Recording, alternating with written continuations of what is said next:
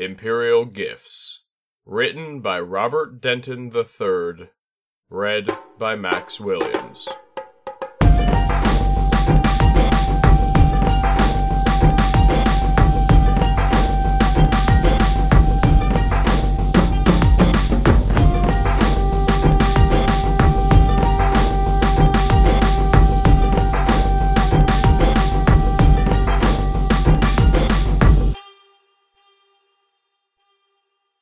Yasurugi laid the massive greatsword on the bamboo stand with the blade facing up. The fire hued wings that were its handguard unfurled above its cherry wood handle, the perfect steel ring pommel adorned with owl feathers, the mirrored steel of the blade, a window into the reflected world. It was steel he'd forged himself from iron sand, blue quartz, and charcoal. He'd made Tsurugi before, Hida's retainer Kaiu had shown him how, but no sword he'd previously forged had ever been of this quality. Or so he hoped. Yasurugi bit his lip. The sword was as much a product of the blacksmith's spirit as it was his skill, according to his sensei. If he'd faltered even once during the forging, if he'd succumbed to doubt or fear, Sitting straight, he suspended a plum blossom just above the edge and, with his breath held, let it go. The blossom gently fell against the blade and was sheared in two. Well done! Well done! came a sharp, piercing voice. A figure in black feathers and blue silks appeared beside him, wings folded tightly against its back. Expressionless avian eyes twinkled faintly above its midnight beak. Not bad for a beginner's efforts, yes? Yasurugi bowed. Thank you, Sensei. Rising, his gaze caught on something cradled in the creature's avian claws, extended in its one legged stance. A slender sheath of polished cypress, intricately carved with dancing dragons, the detail even finer than the carvings that had left his mother's hands. An excellent sword needs an excellent home, yes? Yasurugi's chest swelled, tears welling in his eyes. That the paltry effort of a student might join with his sensei's masterwork into one complete piece was more than his heart could bear. But to shed joyful tears would be disgraceful, and so he bowed instead, feeling his heart skip as the steel forged by his hands slid perfectly into the sheath. A piece of you, the Tengu squawked, folded into the steel. You surrendered much into it, yes? Lifting the sword, the Tengu's head bobbed like a dove's. Its gaze grew cloudy. Kunshu shall be its name. Whatever fate befalls this blade, so too shall befall its masters. Yasurugi gasped at the spoken prophecy. What had he set into motion? He felt suddenly like wings without wind, and he collapsed into a kneel, gathering his breath with earnest effort. I should not have shown you this technique, said the Tengu, although its expression did not change, its voice thick with concern. Human souls are finite, yes? The cost is too high. I would give more, Yasurugi replied, slowly recovering, lifting his face. What is just one life compared to the hundreds entrusted to my uncle? The renewed twinkle in the Tengu's eyes was like a smile. Just one life might make a difference some day, but so be it. The bird crossed its wings and stood straight. You have exceeded my expectations, my student. Now, do so again. Yasurugi's eyes widened. It could only mean that he'd been judged worthy to continue his lessons. His heart swelled like a rising tide once again. This time, the Tengu added, you will give the blade five folds, yes? Five folds. It was unheard of in the human realms. Even the finest of Kaiu's blades used only three. Surely the metal would grow brittle when folded so many times.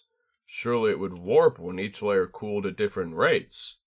Is such a thing possible? he whispered. Oh, simple child of Doji, the Tengu whispered. Let me show you how. How did the Birdman talk without lips?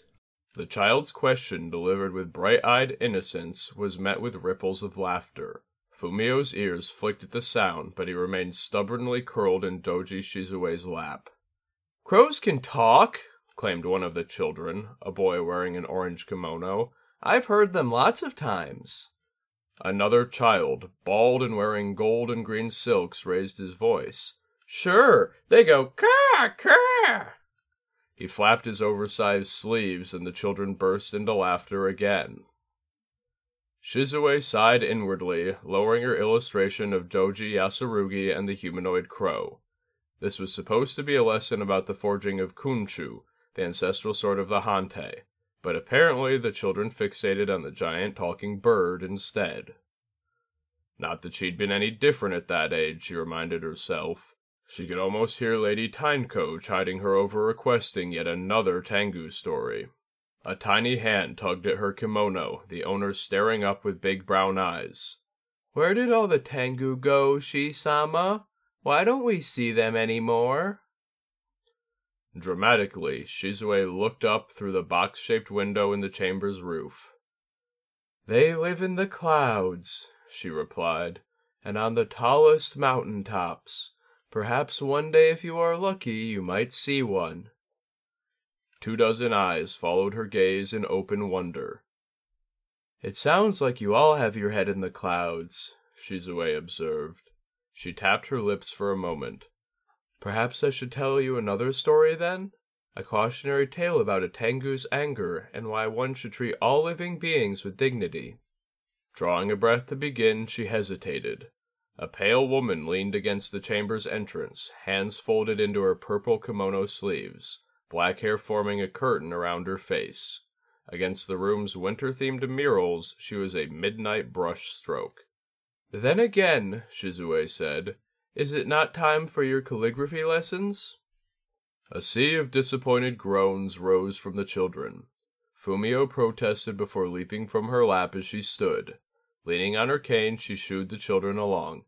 Yes, yes, it is terrible to leave your favorite teacher, is it not? We shall resume tomorrow. Hurry now. Akari sama will be terribly upset with me if you are late.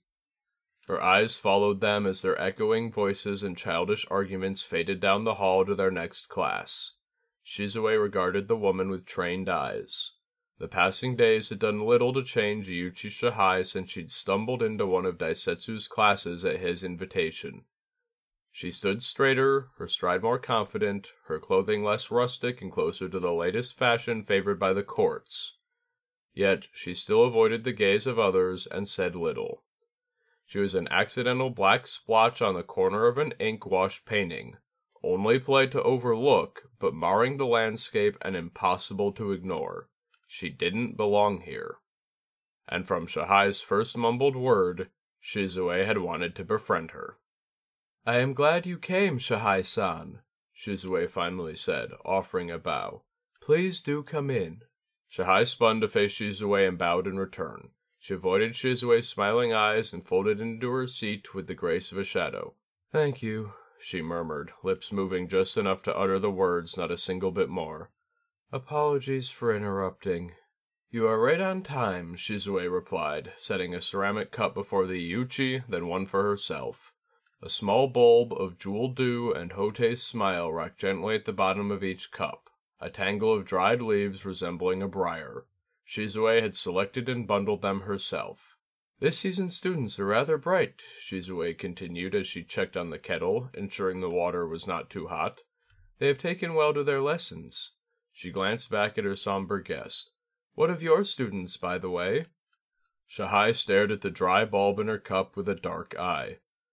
Let's just say, if you ever wanted to trade, I'd consider it. Shizue chuckled as she lifted the preheated kettle. Only brief discomfort flickered across her face, her uncooperative leg making the movement awkward. Shahai started to rise, as if to help, but Fumio put an end to that, leaping suddenly into the young woman's lap, having seemingly gained several pounds by sheer feline will. As she slowly crossed the room, Shizue caught two courtiers peeking in from further down the hall. They swiftly departed, their abrupt turn a concession that they'd been discovered. One whispered to the other, and although she could not hear them, Shizue knew what they said.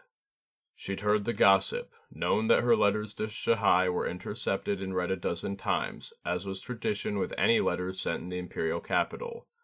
The bluebird and the crow were how the court referred to their meetings together. She regarded the woman absently scratching Fumio's ears, face white with powder, a midnight river of silk hair covering one side of her face. Their contrast was undeniable, and observers would see little in common between them. But that was only the surface. Shizue, too, had been an outsider once upon a time. As the water from Shizue's kettle poured into Shahai's cup, the saturating tea bulb unraveled, blooming to reveal a dried purple flower, a globe amaranth from Shizue's own garden. Although subtle, Shizue still caught the widening of Shahai's eye and hoped the woman had received her silent encouragement. The crane also make blooming tea? Shahai asked as Shizue sat across from her. Her tone was almost cautious. The doji learned it from the Shinjo, she replied, her smile brightening her words. I hope my own efforts weren't too clumsy. Viridescent tendrils stained the water beneath Shahai's expressionless face. Shizue's heart twanged like a biwa, and for a moment she feared that her gesture had accomplished the opposite effect, and the poor Shugenja had only grown more homesick, lonelier. You did well, said Shahai, and lifted the cup. Shizue released her breath. Making the little tea bulbs was a time consuming endeavor, one in which she'd failed and had to retry many times. It would take more than this, however, to cross the gulf between them. Any word from Toshi Ranbo? Shahai asked, her voice so quiet that Shizue almost missed it. The crane folded her hands. The court, to ensure a peaceful end to the fighting, has made the Scorpion the city's stewards. The teacup hid Shahai's frown, but not her displeased eyes. What an unexpected development, she said flatly. Far preferable to our clan's proposal. One wonders what the Scorpion will next acquire for stewardship. The sarcastic words echoed Shizue's heart, but she didn't say so. Great wisdom is demonstrated by entrusting the city to the care of the honest Scorpion, and those who believe the city could be taken by unruly complaints have been silenced. She sipped, savoring the delicate tea. Still, I fear Kakita Asami might endure a long winter with the Matsu as consequence. Kakita Yuri's daughter, Shahai perked up a little. I hadn't heard. You knew her? We were friends when we were younger. Shizue smiled into her cup. I think perhaps she was closer with my brother. Do you know where she is being held? She'd spoken the question so casually, Shizue nearly missed it, along with the implications. No, she replied, voice lowering to a whisper. But I have my suspicions. I will mention her to father in my letter tonight, Shahai offered. Perhaps someone will have heard something. What did that mean? Did the unicorn have scouts in lion territory? A story formed in Shizue's mind. Unicorns scouring lion lands for any sign of Asami. Two great clans could truly bond over a story like that. Shahai sighed and looked away. I assume he is still receiving my letters. Shizue felt sorry for the poor Iuchi. The Forbidden City was the center of the universe, the axis upon which the world turned, overflowing with courtiers and seneschals to rival stars in the sky. In other words, a very lonely place. As Shahai sipped her tea, Shizue slowly produced the small lacquered box from beneath the table and placed it between them. Gently, she nudged it forward. Shahai's eyes widened. Is that? She regarded Shizue with growing surprise. You found a set? They are smaller than I had originally estimated, Shizue confessed. On such short notice, the artist may have rushed through the finishing. I apologize for any shortcomings. It looked for a moment as though Shahai might reach across the table and embrace her, but the woman simply smiled and lowered her head. I do not know how I can repay you, Shizue sama. Shizue waved it aside. Do not be troubled, it is nothing between friends. Shahai raised her head, watching the crane with her dark eyes. Then, nodding to herself, she drew something small from her kimono folds and extended it across the table. It was a tiny brass crane cradling a faceted glass orb. The trinket was attached to a long chain as if meant to be hung from the neck. It is a poor recompense for this favor you've done me, Shahai explained, but even so, please take it and my thanks. Shizue paused. She'd heard rumors about Shahai's trinkets. According to the whispers of the shrine keepers during her daily prostrations, the Seppun family Shugenja struggled to invoke the kami's protection over the emperor each evening, blaming this on the presence of Shahai's baubles. Shizue knew nothing of the kami's way, but she knew Meishodo had something to do with trinkets like these. Was this one of them? She drew a quick breath. It was, wasn't it? This was a Meishodo trinket, one of the objects that had caused such a recent stir. She couldn't refuse. It would insult Shahai. All the efforts she'd made to cross the barrier, to befriend the daughter of the Iuchi Daimyo on behalf of the crane, would be wasted. And besides, there was a scandalous appeal to carrying one of Shahai's trinkets beneath her collar in open court. Shizue bowed and accepted the bauble. She pointedly admired the artisanship, the way the trapped light danced between the reflected facets on the orb. It's beautiful, she remarked. She looked up with wide gray eyes. What does it do?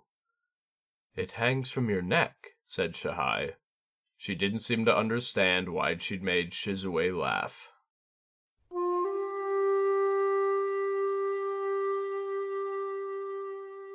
One final time, Shahai drew the lacquered box from her pouch. The seam was nearly invisible until her nimble fingers flicked the wooden tab and parted the two doors, revealing the velvet lining inside.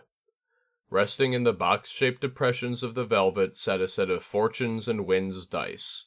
Twenty four tiny cubes as white as a foal's teeth, and six more as black and glossy as obsidian.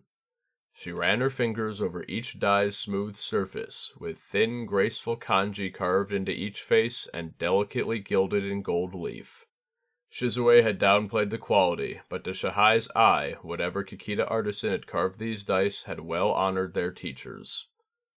Daisetsu once possessed a dice set much like this one. He'd enjoyed it until it had been discovered by a horrified maid, then consequently misplaced and lost doubtlessly relieving the Seppun. Fortunes and Winds was not the most well regarded of pastimes. Such a gift was extremely unsuitable for an imperial prince. That, Shahai reasoned, was why it was perfect for him. She closed the box and tucked it away. It was nearing the end of the hour of the serpent. He would be passing the reflecting pool by the spring pagoda. Shahai made her way there, passing like a shadow in the halls of the Forbidden City. Shuffling courtiers kept their eyes ahead or turned to the floor. A scorpion flicked open a fan to speak to her phoenix companion as she passed. Shahai paid them no mind. When she found him, Daisetsu's procession had been interrupted by a teenage girl wearing the Otomo family crest and far too much makeup.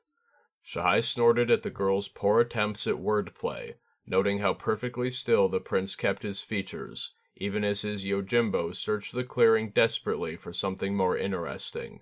Shahai approached, and Daisetsu, meeting her eyes only briefly, tilted to include her. Forgive my rudeness, Shahai said, not speaking so much as letting the words fall, but His Highness's riding lessons. Annoyance flickered across the Otomo's face. Daisetsu nodded. Ah, is it nearly the hour of the horse? He excused himself, tossing a wordless glance at his Yojimbo, a mute instruction to stay behind, as he often did when Shahai was involved. Leaving beside him, Shahai felt the samurai's glare on her back as surely as a pyre in summertime.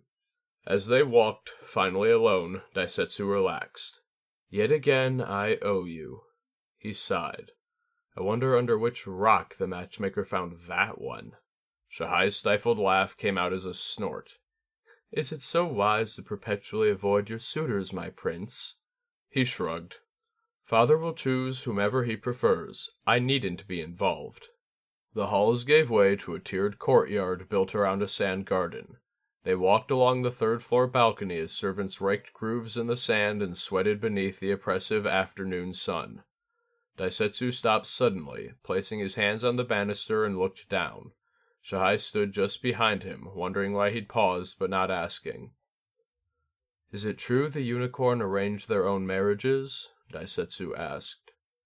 Shahai smirked. It wasn't the first untrue rumor about her people she'd heard. There are a great many courtship rituals among the unicorn, my lord, but that is not one of them. He nodded softly. I would much prefer a unicorn spouse if I had my choice. She didn't know how to respond. That was forward for the prince. What exactly did he mean by that? Was he suggesting something?